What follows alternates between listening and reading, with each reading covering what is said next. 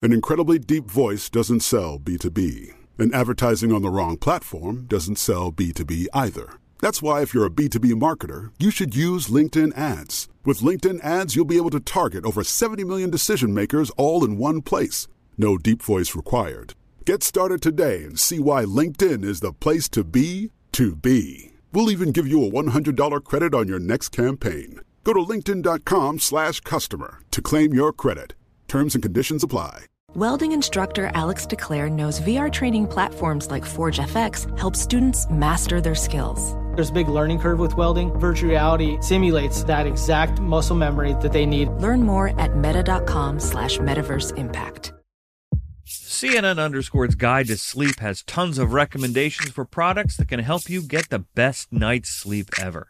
All right, let's face it, most of us have had trouble falling or staying asleep at some point, and there are a lot of products and hacks claiming to be the solution to our sleepless nights. That's why the CNN Underscore team spend hundreds of hours testing products to find the ones that can make a huge difference in the quality of your slumber.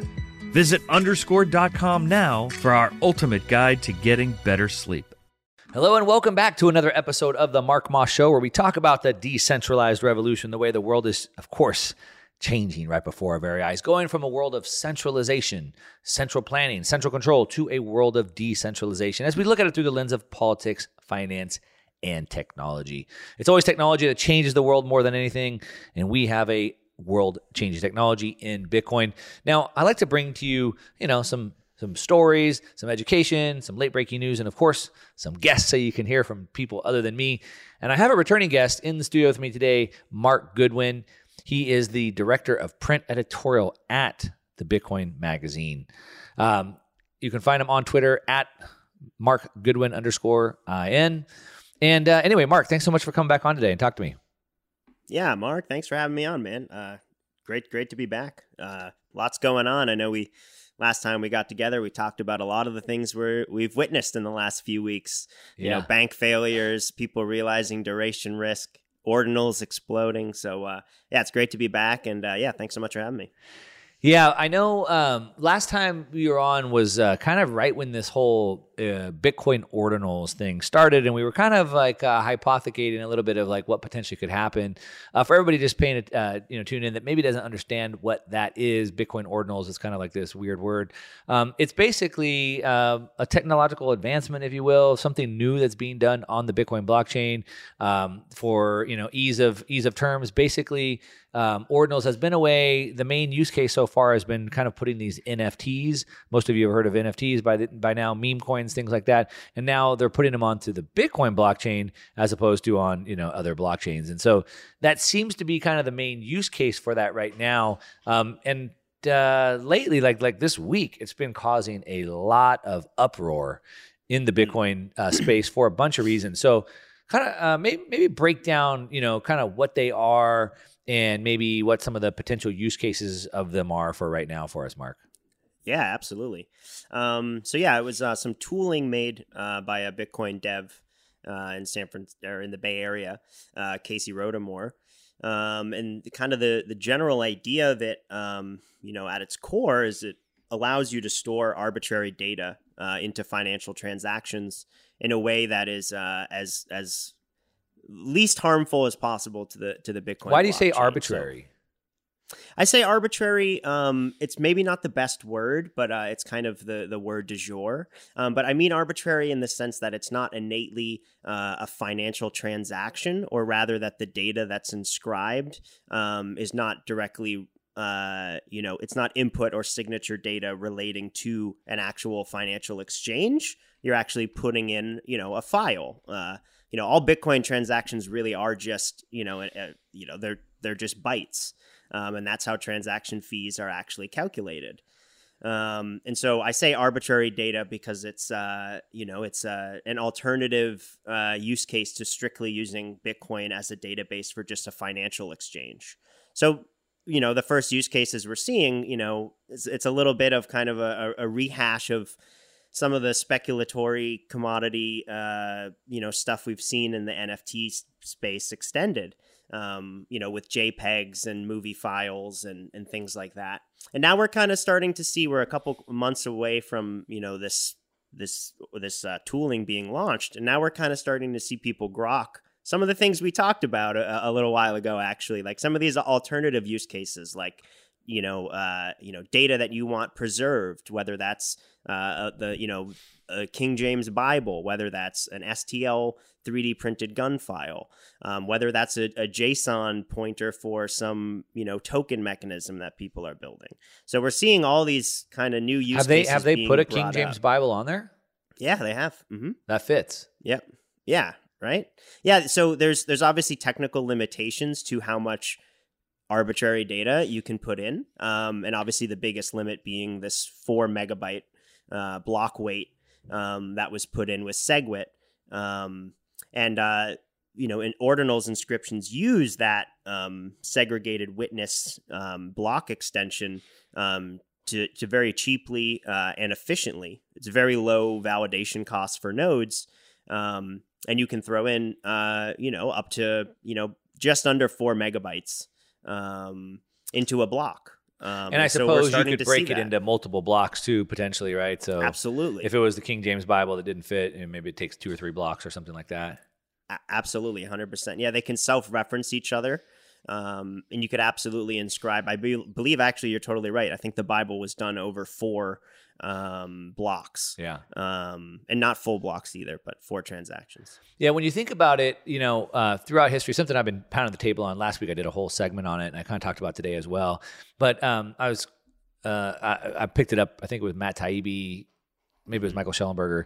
It's the censorship industrial complex, and how really it's uh, just massive censorship, and it's censorship on our movement, censorship on our uh, communication, censorship on our transactions, but it's censorship of everything, and they need that to maintain control.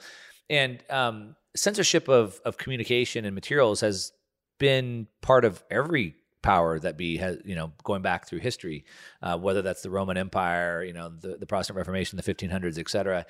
And so there's always information that they're going to try to destroy. There was the that that book uh, Fahrenheit 451 where they went and just you know burned up all the books, right? Um, and so trying to preserve history, uh, trying to preserve you know books. Uh, the Bible has been one of those books that's been under attack, you know, since the beginning. Um, and so there's sure. there's a there's a thousands of years of history that show why it would be important to uh, have a way to do that. And what I like about it is like, you know, the printing press obviously changed the way that you could print Bibles. You used to do, do it by hand, uh, word by word, um, but then you could print them in mass. And you know, for decades, there's been groups that you know smuggle them in and out of countries and things like that. Uh, but now it can be sent digitally anywhere in the world, right? And so, kind of going back to money, and really, for me, it's something I've been kind of talking about with the Bitcoin uh, space for a long time, where the first killer app is money. But if we think about money as communication, or money as stored value, well, then it starts to expand what we consider value in communication. And then it allows us to share value, share communication instantly and censorship resistant. It's, it's pretty big. Other use cases, I think it was Michael Saylor was talking about this week, like uh, potentially like a, a will. Yeah. So like if I yeah. have a living will, you know, we've all seen the movies where, you know, someone from my family breaks into my office and changes my will or something like that. Like that could be a pretty big deal. I mean, there's who knows how many use cases there are for stuff like this. Yeah, data durability and immutability is a, I mean, a, a priceless you know asset really. I mean the thing that we really love about bitcoin as a technological tool it allowed us to move money over time and space uh, with you know unbelievable efficiency. Um, what what are we really moving across time and space? It's information durable information right. that uh, you know we can sign uh, and have property rights for and and applying that to again quote unquote arbitrary data um, you know, I, I, I see that as sort of this just it's it's almost not even an alternative use case in, in the sense that it is it, it it's really just utilizing Bitcoin as a as an open ledger and a database um, with a dynamic block market. You know, you're buying block space anytime you want to make a transaction. That's how you get the censorship resistant quality. There's an auction for block space every 10 minutes. And uh, you know pay the fee get in the block. Um, and that's kind of always what it's been. And now people are kind of seeing oh there's there's there's more to it than this. Um, and that's not to say that obviously you know the financial monetary revolution that is bitcoin is the most important thing. Um, you know, it's a truth revolution, and and and downstream of truth, uh, you know, it, it can be arbitrary data storage. Yeah, yeah, and again, you just kind of have to kind of go and expand, like, what is money? Well, money is mm-hmm. communication, money is value. Okay, it's a it's a transfer of value. Okay, well then what is value? And so then all of these things sort of fit into that, right? And so you just kind of have to start thinking bigger. Um, that, that's kind of the way that I look at it. But I know there's some dangers that we've been talking about. You know, congestion on the blockchain, high fees. Um, you know, now there's talks of um, you know changing the code. I mean, all types of stuff like that. You're listening to the Mark Moss Show, talking about the decentralized revolution. I'll be back with more in a minute. Don't go away. It's that time of year again. The U.S. Mint is making the new 2024 American Silver Eagle and American Gold Eagle coins, and there's no better time to buy than now. Gold rose 23% in the past 13 months, and silver's up 27%. Plus, they're both still climbing. Get the newest gold and silver coins of the year from my trusted friends at Universal Coin and Bullion by calling 1 800 UCB Gold. Their company president, Dr. Mike Fuljenz, is America's gold expert, and he recently met with financial guru Steve Forbes to discuss trends in precious metals, and both experts agree that gold could hit 2500 an ounce in 2024. That's nearly a 25% gain from today's price per ounce. If you want to make a sound money investment, then add gold and silver to your portfolio now and keep adding as part of your regular investment strategy. Gold's been used as money for over 2500 years. Call Universal Coin and Bullion at 1-800 UCB Gold. That's 1-800 UCB Gold or check out universalcoin.com slash Mark Moss. As a person with a very deep voice, I'm hired all the time for advertising campaigns. But a deep voice doesn't sell B2B, and advertising on the wrong platform doesn't sell B2B either. That's why if you're a B2B marketer, you should use LinkedIn ads. LinkedIn has the targeting capabilities to help you reach the world's largest professional audience. That's right, over 70 million decision makers all in one place. All the big wigs, then medium wigs also, small wigs who are on the path to becoming big wigs. Okay, that's enough about wigs. LinkedIn ads allows you to focus on getting your B2B message to the right people. So, does that mean you should use ads on LinkedIn instead of hiring me, the man with the deepest voice in the world? Yes. Yes, it does. Get started today and see why LinkedIn is the place to be to be. We'll even give you a $100 credit on your next campaign. Go to linkedin.com slash customer to claim your credit. That's linkedin.com slash customer. Terms and conditions apply.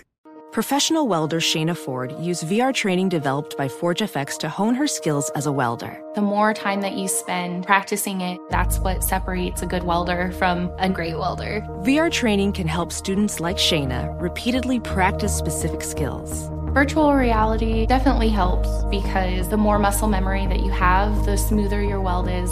Explore more stories like Shayna's at meta.com slash metaverse impact. All right, welcome back. If you're just tuning in, you are listening to the Mark Moss Show. I'm sitting down with Mark Goodwin. He's the director of print editorial at Bitcoin Magazine, and we're talking about um, big changes that are happening on the Bitcoin blockchain and really to the crypto space overall. We would say because it's really disrupting the entire crypto space. You know, we saw maybe the biggest use case for the crypto space, you know, Ethereum, et cetera, over the last year has been NFTs and meme coins. And now they're coming over to Bitcoin, which I, I think is pretty interesting. Um, good and there's good and bad, like everything. There's trade offs, right? And so um, we were talking about before the break, sort of uh, what they're really buying is just space on the on the block, right, on the blockchain.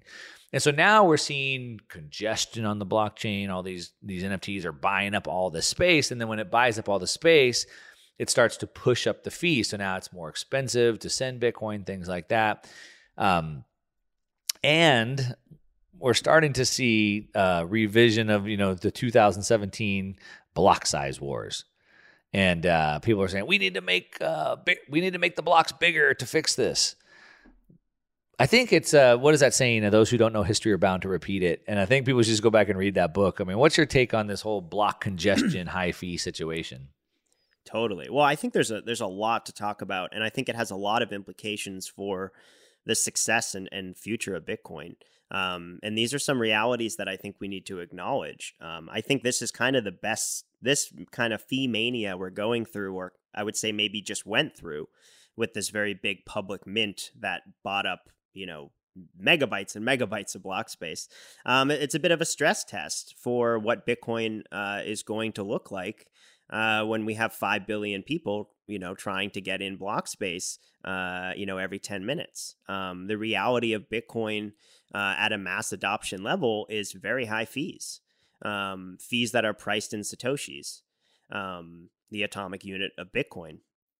And so, uh, yeah, I think we're seeing, um, you know, kind of the first, you know, uh, in the modern era with kind of, you know, layer twos um, a, a, bit more established than they were, say, in 2017, kind of the last time we saw block subsidy um, meet the block reward.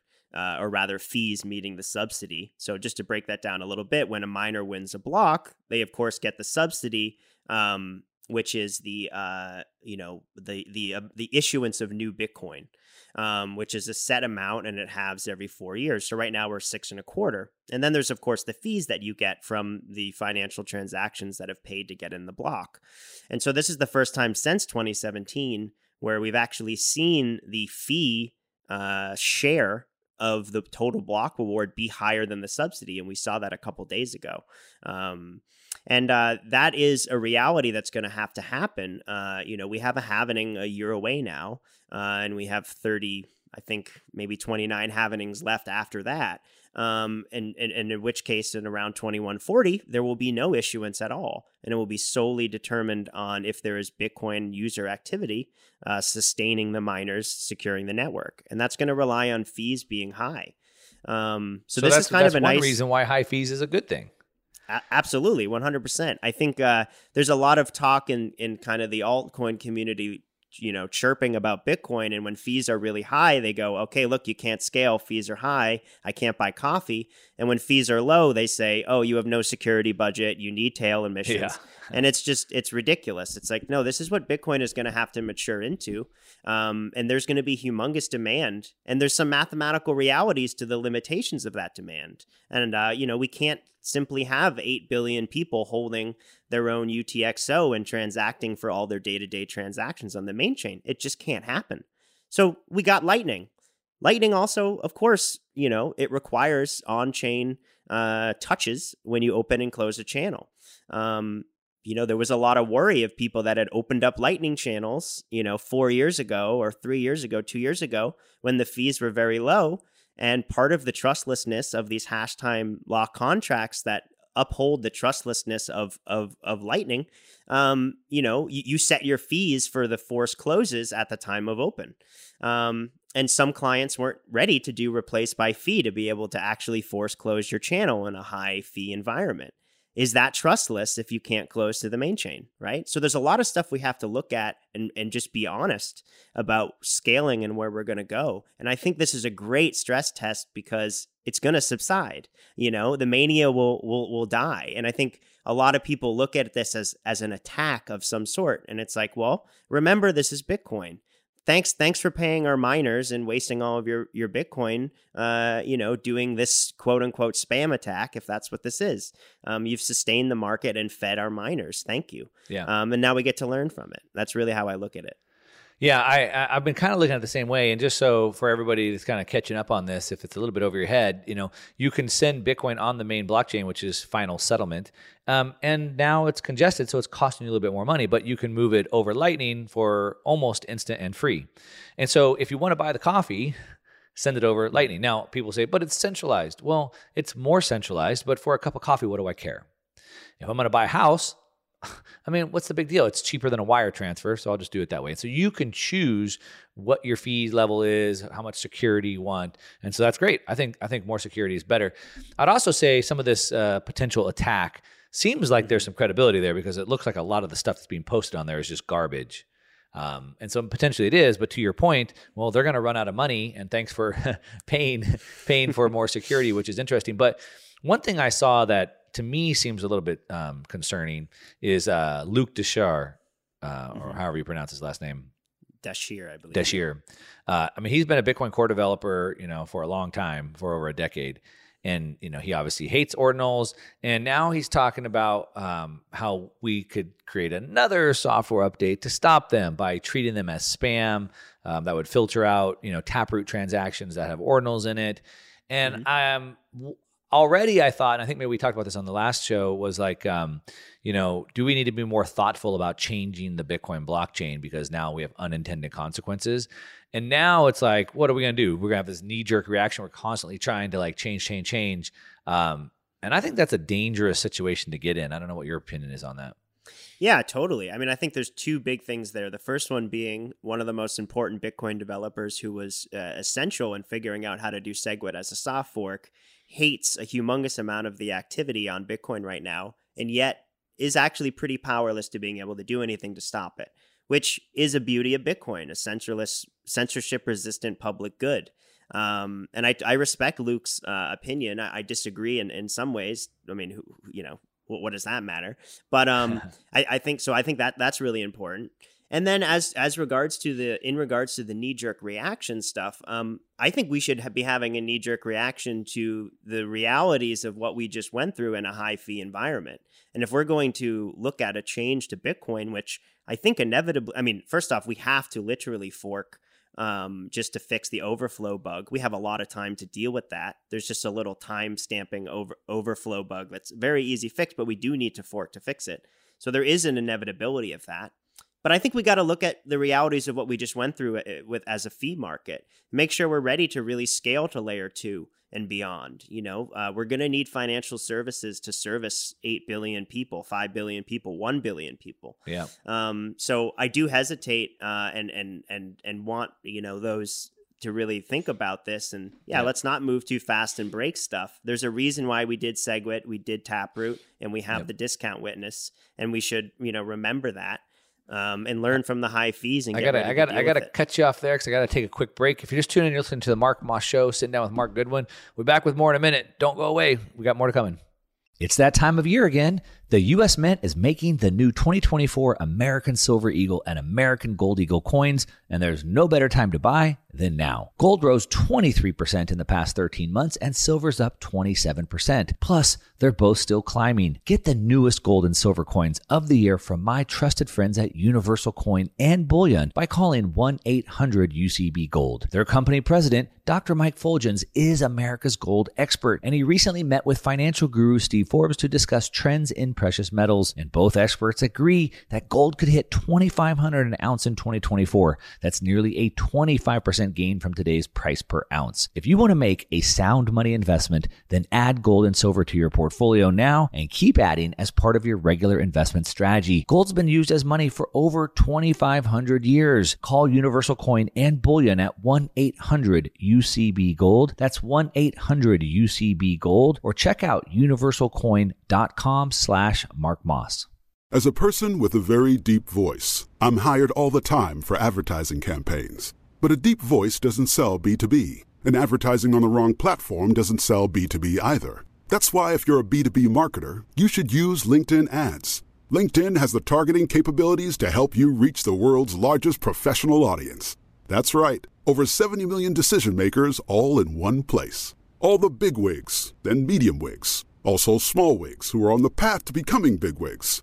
Okay, that's enough about wigs. LinkedIn ads allows you to focus on getting your B2B message to the right people. So, does that mean you should use ads on LinkedIn instead of hiring me, the man with the deepest voice in the world? Yes. Yes, it does. Get started today and see why LinkedIn is the place to be to be. We'll even give you a $100 credit on your next campaign. Go to linkedin.com slash customer to claim your credit. That's linkedin.com slash customer. Terms and conditions apply. Welding instructor Alex DeClaire knows firsthand how VR training platforms like ForgeFX can help meet the demand for skilled workers. Anywhere you go look, there's going to be a shortage of welders. VR training can help welding students learn the skills they need to begin and advance in their career. The beauty of virtual reality is it simulates that exact muscle memory that they need Explore more stories like Alex's at meta.com slash metaverse impact. All right, if you're just tuning in, you're listening to the Mark Moss Show. I'm sitting down with Mark Goodwin. He's the director of print editorial at Bitcoin Magazine, and we are talking about the changes that have been going on on the Bitcoin blockchain space and the crypto space overall. Uh, this week, it's been a lot of noise, and so we were just talking about that. If you're just tuning in, you know, um, you were talking about uh, right before I had to cut you off. We had that commercial break, but um, how you know it's a good test. It's a stress test, and we grow through stress. We need stress because that shows us where we need to grow. Um, it helps us grow, and so from that perspective, I think it's a good thing. Um, I'm curious. Do you think? I mean, I'm a free market guy, so I think the free market sort of figures this thing out. Um, it seems Same. like if and again, we kind of I said earlier, you know, looking at some of these this stuff that's been put on there, it does look like it's spam. But even if it's not spam, even if it's a legitimate JPEG or whatever, um, don't you think at some point, I mean, the market takes care of that. Where like, hey, this is too slow and it's too expensive. Let's just go to BSV, you know, or something like that. Let's just go to where the big blocks already are. And so at some point, the market sort of starts pricing that out. I would think monetary transactions are always going to be willing to pay more than a JPEG would pay yeah, one hundred percent. And and I actually think that's you know kind of to the last the last segment there where we were talking about things we could actually do to limit spam. You know, one of the things we could do, you know, or really the only thing we could do is make it more expensive. Um, you know, people are always had the ability to put arbitrary data into Bitcoin. So the restrictions that we would we would put in would really just um, increase the cost for the user to imbue data. Um, but probably only by a factor of two or four. Um, just depending on the limitations of the protocol, what you can actually, uh, you know, make make the block space more expensive. The market, if that's enough to, you know, to to stop these transactions, the market is going to 2x, 4x, 10x, 100x in fees. Uh, you know, anytime there's that there, there's sort of this this demand uh, you know explosion. So the market is is is already going to be uh, pricing these JPEGs out. Um, and you're exactly right about the financial transactions versus this this these JPEG or this arbitrary data, is that they take advantage of this SegWit discount.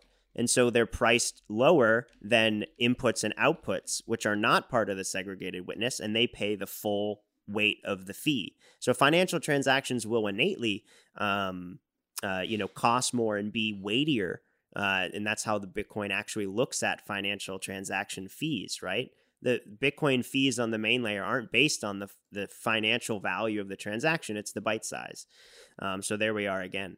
Um, yeah. So yeah, I think financial transactions will absolutely outpace, um, and these large transactions simply won't scale. Um, it's going to be unbelievably prohibitively expensive to put in large files um, when there's any sort of demand on block space. Yeah, so get all those important books like the Bible and your three gun schematics and get all those in now. yes, exactly. Absolutely. Well, there's still like what do you want to preserve? Yeah, exactly. Yeah, well, it's still there. Get it in there. But I mean, you know, I think also you kind of have to put these things into perspective. And so it's certainly too much money and takes way too long for a cup of coffee. But if you want to preserve your will, like, I mean, dude, you pay a thousand bucks to preserve your will. Like, so what, right? um, so I think it yeah. kind, of, kind of depends that way. Um, we were talking about you know something again back to I've been talking about a lot is this this censorship and so um, the censorship complex. Um, and we're seeing it happening all over. Big news this week um, came out. You know, Elon Musk seems to have. Um, I'm always skeptical, but seems to have really taken over Twitter to kind of really help the free speech. Uh, you know, effort. Let's say um, exposing you know the things with the Twitter files, things like that. Potentially, it looks like he's now even opening up his platform for Tucker Carlson to come over from Fox News. And as we were kind of talking before the break, he's even bringing on a new CEO and launching things like encrypted chat. Um, how do you view like a centralized uh, app like this kind of moving into this kind of war on free speech and encryption, et cetera? Yeah, absolutely. It, it, I think you kind of nailed it there. There's sort of this weird, uh, almost oxymoron of like, you know we're defeating the gatekeepers by creating this all-in centralized app where uh, we can have Tucker Carlson and we can have uh, you know kind of uncensored Socratic discourse, right? It is sort of strange, and and I agree with you. I kind of you know I have my reservations about Musk, but also I think what he's done you know recently in regards to you know me being a free speech absolutist, I think you kind of sort of have to tip your hat to that. Yep. Um, and that's why we're seeing a Tucker Carlson has who you know his audience is millions and millions and to go to Twitter I think is a very that's a signpost you know um, of this sort of you know as you say the decentralized revolution in a way. He can shoot it out of his home and post it right online um, you know to the marketplace of ideas. Um, I think that there's some interesting things of you know where X or sort of Twitter this kind of WeChat USA thing will go. Um, I'm very curious because you know I do hesitate. I think yeah. when centralization happens to an app, I, I get worried because I've been burned so much. You know, I had Whitney Webb on. Um, yeah. I don't know, a week or two ago, and you know her her thinking she she's not a fan of Elon Musk. Um, right you know and and to your point i think i think you know one thing that people lack the public lacks these days is nuance. And so you don't have mm-hmm. to be 100% all in on somebody or out on somebody. There's to your point there's things that he's done that i like and i think are good. And there's things that he's done that i don't think are good. And so i don't have to be all in on anything. Um, but you know her kind of viewpoint and i and i tend to agree with her is that um, everything that we're seeing and discussing and fighting over is a distraction mm-hmm. Russia, Ukraine, China, Taiwan, a cultural war in the United States. Like uh, all of this is all a distraction. And the uh, distracting us from what? Well, distract, distracting us from the ultimate goal. What's the ultimate goal? The ultimate goal is putting us into this digital panopticon, where we have mm-hmm. digital passports that restrict our movement, digital passports for our money, and and it's total digital control. And so she says that is the ultimate goal and uh, Putin is saying, "Hey, the West, they're for transitioning kids and cultural this and that, and like they're the devil." He's fighting the war against globalism, and that looks good, but he's trying to put a CBDC in as well, right? Right. Um, and so back to Musk, it's like, uh, well, he's on our side, right? But he's leading us to the same place they want to lead us to. I seen Ron DeSantis. He seems like a champion for freedom and free speech, and I support a lot of the things that he does. But yet in Florida, they're trying to roll out a digital ID. So it's like they're all roads lead to the same goal, right? And and I think that's the danger. And to your point, like a WeChat in China, that's like a main source of control if we have all that in there. Yeah, I have I have some uh you know, I just just some fear of kind of controlled opposition, uh, and some of this like kind of Hegelian dialectic playing out, where you know we all you know turn and look towards you know the thought leaders that are coming out after this you know the the COVID insanity and the in these lockdowns, and I look at some of these these people and I and I kind of see, hey, wait, we're you're kind of pushing us towards that panopticon that kind of led to this this disaster in the first place. Um, and I and so I do have I do have some worry sometimes about that. And I, I think Whitney is right. I think she's she's a genius. She's an incredible journalist. I look up to her. Um, absolutely. I read all of her stuff. Um, and she does great pods, great pods. And um, yeah, I agree with her. I do think it's a distraction. Um, and uh, you know, what is that final distraction? Is, you know, from you know, it's well, it's financial control and and data surveillance. And um, you know, in many ways, I think we're marching ever faster to that. Um, and even sometimes I think some of the CBD talk is a bit of a red herring where it's like, you know, we know Vault 7, we know what, you know, Julian released, and we've seen that the NSA does spy on its own citizens. And yeah. we do know that, uh, you know, all of our data is stored and, and these are walled gardens that are not really that walled. So, uh, you know, I can't I can't really imagine financial surveillance being much worse than it is. Um, you know, knock on wood, of course. Well, don't say that. it could certainly, you know, a CBDC, you know, is is programmable. So surveillance is sure. like we'll catch you and we can do something. Whereas I think the right. programmable is like we can preemptively do it. So you're yeah, guilty until blacklist. guilty yeah. until proven innocent, so to so to speak. You know, um, if you're just tuning in, you are listening to the Mark Moss Show. Of course, we're always talking about the decentralized revolution and I'm in studio with Mark Goodwin, the director of print editorial at the Bitcoin Magazine. Of course, the largest gathering of Bitcoiners will be in Miami next week at the Bitcoin Conference. We'll be bringing a lot of content to you from there. Um, check that out, the Bitcoin Conference. If you're going to be there, uh, hit me up. I'd love to hear from you. We got more coming up. I want to dig into a little bit more stuff, see if we can find a couple more crumbs here. So don't go away. We'll be back with more in a second. Be right back.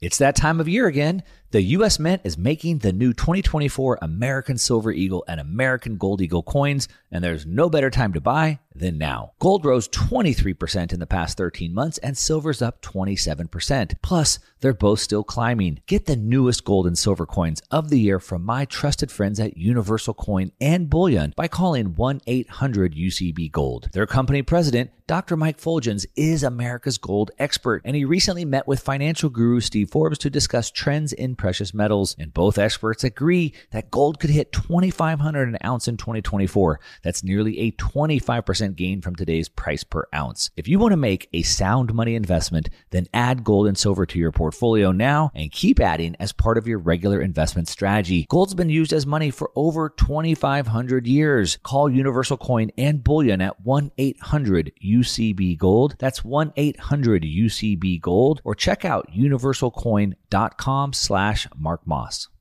Professional welder Shayna Ford used VR training developed by ForgeFX to hone her skills as a welder. The more time that you spend practicing it, that's what separates a good welder from a great welder. VR training can help students like Shayna repeatedly practice specific skills. Virtual reality definitely helps because the more muscle memory that you have, the smoother your weld is. Explore more stories like Shayna's at meta.com slash metaverse impact. Smart journalism. Fascinating topics. Words that describe CNN's podcast, The Assignment with Audie Cornish. We are revisiting the public school culture wars. What have we learned from the kids who fought against book bans? We really started the club to get students reading these books. Students have an opinion in this fight, too. How has the war over books sparked a backlash to the so called parents' rights movement? It's not okay what they're doing, and they're being watched. Listen to The Assignment with Audie Cornish, streaming now on the iHeartRadio app. All right, welcome back. If you're just tuning in, you're listening to the Mark Moss Show. Of course, always talking about the decentralized revolution. And I am in studio with Mark Goodwin, the director of print editorial at Bitcoin Magazine. If you're not subscribed, you should be. Check it out, bitcoinmagazine.com. Now, you know, just before the break, we were talking about how I was doing an interview with Whitney Webb. If you're not following Whitney Webb, you should definitely check her out as well. Um, but she was saying how everything's a distraction to the ultimate goal. Um, uh, I'm, I'm uh, I live on the beach in, in California, but uh, about a about two years ago, I bought a ranch out in Texas, and I got some cows and some goats, and I'm kind of figuring that whole thing out. I don't live there full time, um, and I was using this analogy with her where um, I don't know anything about animals, right? Uh, not not not livestock, and we had these baby goats, and we were trying to get them from the pen because uh, our baby goats were disappearing every night. We'd wake up, they were gone. Some animal predator, or whatever, was getting them. So that was devastating for us. We were trying to get the the baby into the horse stables at night to protect it. So, how do you get a goat, a, ba- a mama goat and a baby goat out of a pen and move it, uh, you know, a couple acres into a, a horse stable? I, I mean, cowboys know. I don't know. I don't know how to rope or whatever you got to do. So, um, but I do know how to use a carrot and a stick. So I literally got a carrot, like literally a carrot, which didn't work really well. Then I got this sweet feed and I put it in a, in a wheelbarrow. And then we dragged the wheelbarrow of sweet feed and the goat was trying to eat it and I could just lead it. And then sometimes it would stop eating and it would get distracted. And so then someone else would come behind it and kind of like scare it, right? And so with the carrot, we were enticing it into the into the corral and with with scaring it, right? And it wasn't a straight line, but we got it there. So that's kind of that's kind of where we're at uh, with this. And so unfortunately, all roads seem to be leading there. Uh, I know that you're going to be hosting a panel with Whitney Webb um, there at the Bitcoin conference, uh, which is going to be awesome. I'm looking forward to that. And talking about journalism, I'm curious your take on that because I see what she's talking about, reporting about. Man, you would think in today's day and age, it has to be pretty scary uh, just being a journalist, being reporting on this stuff. I mean, what's your thoughts on that?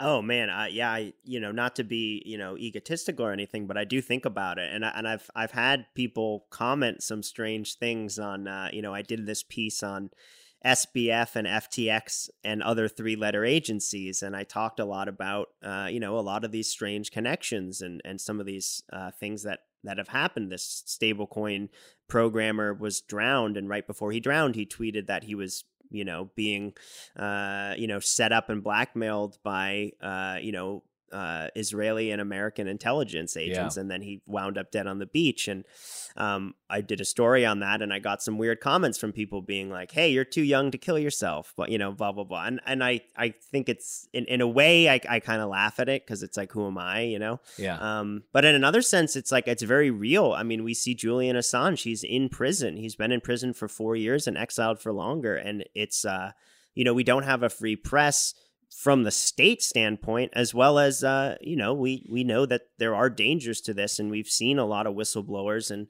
Uh, journalists come out that have, unfortunately, uh, you know, made a sacrifice for the truth. Did you see Um, that is a um, reality? To, to sidetrack it a little bit, um, kind of going back to Shellenberger and uh, Matt Taibbi. Sure. They started some new organization, censorship. I don't know. Um, I have to pull it up real quick. I'll pull it up when I'm talking. But um, they went, you know, after the Twitter files got released, they got pulled in front of uh, committee, right, in Congress. Right. And uh, they were questioned, like, hey, who's your source? Where'd you get this information? On, on and on and on. While they were being interviewed, the FBI went to Matt Taibbi's house and raided him.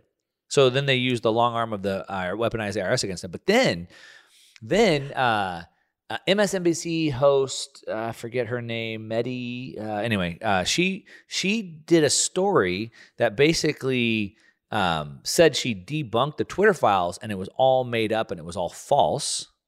And then the congresswoman Sherry, whatever her name was, said, um, "Hey." Uh, she said that she debunked all that. So now you've lied to Congress. Now you're facing five years in prison. Yeah, it's I mean, it's a rigged system. uh, You know, in the same way we acknowledge the monetary system, you know, we have these very special privileged debt partners. Uh, we have these very privileged, uh, you know, uh, judicial, uh, in, in, in- you know, systemic infrastructure. Um, and, uh, you know, th- this is unfortunately not a new thing. I mean, we've seen it time and time again. Um, you know, the powers that be sort of abusing and waltzing through, um, you know these sort of court cases or or or suits where you know citizens uh, that are doing any sort of uh, pushing back on the oppression um, would would get hit with the full book. Um, I mean, to me, it's that's so insulting and and so scary. Um, it's it's incredibly disturbing that our government would do that. Um, meanwhile, where you know our president is tweeting about how the leading candidate for the Republicans is a threat to democracy, while we're jailing journalists, uh, setting them up, baiting them to come to court, and then raiding their house while Yeah. they're in court, and you try to set them up for perjury. I mean, that's not a free. That's not a free press. If you don't have a free press, you don't have informed consent. Yeah. If you don't have informed consent, then you can't LARP about democracy. I think it's pretty simple. Yeah. Um, yeah, to me, it's very disgusting, and I, you know, I wish Matt the best. I think that's that's a horrible experience to go through. So it's censorshipindustrialcomplex.org. So everybody listening, check out that website, censorshipindustrialcomplex.org, and join it. Join in on the fight. Uh, they say sunshine is the best disinfectant. So uh, check it out. Put your name in there. In there. Stay stay up to date on that. So um, going back to introduce, uh, you know, interviewing Whitney Webb, uh, I was going to ask you like, what are some of the big highlights? I mean, you're kind of on the inside working with Bitcoin Magazine. Like, what are you expecting out of this event? Um, you know, maybe to learn who you who you're looking forward to seeing, or big announcements, or anything like that. Well, I think it's just wild to think the, um, you know, and again, I think Bitcoiners are generally anti-state, which I agree with. But seeing the the evolution of the political influence uh, in the Bitcoin community, um, obviously, we had Bukele, you know, announcing legal tender a couple years ago, which was literally world changing. Yeah. Um, and now we have two uh, plus, you know, t- two or more uh, pr- presidential candidates that are going to be there speaking. Um, Yeah, Vivek. And, uh, shout and out to Vivek Ramaswamy. I had him on the show Yeah. uh, last week, or I think it'll air this weekend. yeah, absolutely. We oh, and then you have Kennedy- RF, RFK Jr., right? Yeah, Yeah. yeah, exactly. They're, and they're on both sides of the aisle. Absolutely. Yeah, we have Tulsi Gabbard who's kind of right in between. Yeah. Um, you know, uh, and I think that's really important. Um, I knew it was going to come. Um, that's why we did the Orange Party issue uh, with Bukele, kind of getting everyone prepared. You know, hey, it's it's as much a call to arms as also, you know, let's make sure they're doing what they can for Bitcoin and not just you know putting a donation address on their website and, and taking your money. Like let's let's see what they have to say. And i think coming out to the open forum um, to be streamed to millions and and speaking in front of thousands um, you know your ideas will will either win the room or not. And uh, I'm, I'm very excited that you know as a as a you know I, I look at our platform as a platform and as a free speech platform and seeing important people coming up um, and wanting to spend their time. This, I believe, this is RFK's first appearance on his campaign, which is just kind of a, it's just a wild thing to think. So I'm I'm really excited with that. Um, I think that's wild um, and speaks a lot for where the industry is going. Um, and then, of course, just anytime you can get in a room with Bitcoiners, Bitcoiners in real life, uh, it's a special place. Going to meetups has changed my life. Um, it's there's nothing like it, and uh, it's just a big party, big celebration. Um, and then we get to just see everyone's hard work that they've done since last year. Uh, if you haven't seen them in in the in the meantime, so yeah, lots of really interesting stuff. Amazing art coming out. Really good panels. Uh, there's going to be some really spicy debates. Some really cool firesides.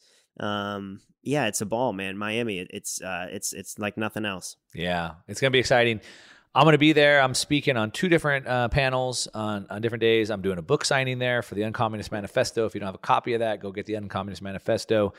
I'm doing a book signing. I'll be on the news desk one day. Uh, lots of stuff. I'm Love super excited about. If you're going to be there attending, well, first of all, if you're not, you should be. Um, check it out. Go to the Bitcoin conference. You can get a discount with my code. Just put Mark Moss in there, and you get a discount. If you do get a ticket with my with my code, um, I'm putting a little get together. So just hit me up on social media and we'll get you information on that. Uh, but regardless, if you're going to be there, hit me up. I'd love to meet you. Um, like I said, we'll be doing that. And uh, man, that's it. You've been listening to the Mark Moss Show, always talking about the decentralized revolution in studio with Mark Goodwin. Check him out on Twitter at Mark Goodwin underscore IN. Director of print editorial at Bitcoin Magazine. Definitely get a subscription to that, bitcoinmagazine.com. Check us out next week at the Bitcoin conference.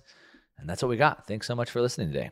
Does money stress you out? Let Facet flip your financial chaos into clarity. Finding Facet immediately put us at ease. Facet's innovative approach to financial planning ensures your money works as hard as you do, enabling members to experience the joys of having your finances in order. And that makes us Facet for life now, I guess.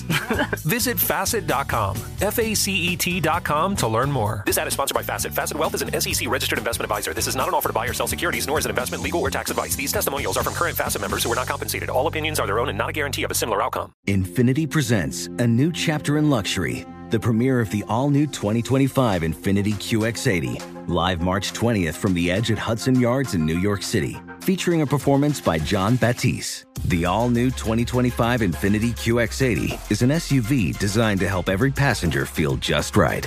Be the first to see it March 20th at 7 p.m. Eastern, only on iHeartRadio's YouTube channel. Save the date at new-QX80.com. Don't miss it. 2025 QX80 coming this summer. CNN Underscore's Guide to Sleep has tons of recommendations for products that can help you get the best night's sleep ever. All right, let's face it, most of us have had trouble falling or staying asleep at some point, and there are a lot of products and hacks claiming to be the solution to our sleepless nights. That's why the CNN Underscored team spend hundreds of hours testing products to find the ones that can make a huge difference in the quality of your slumber. Visit underscore.com now for our ultimate guide to getting better sleep.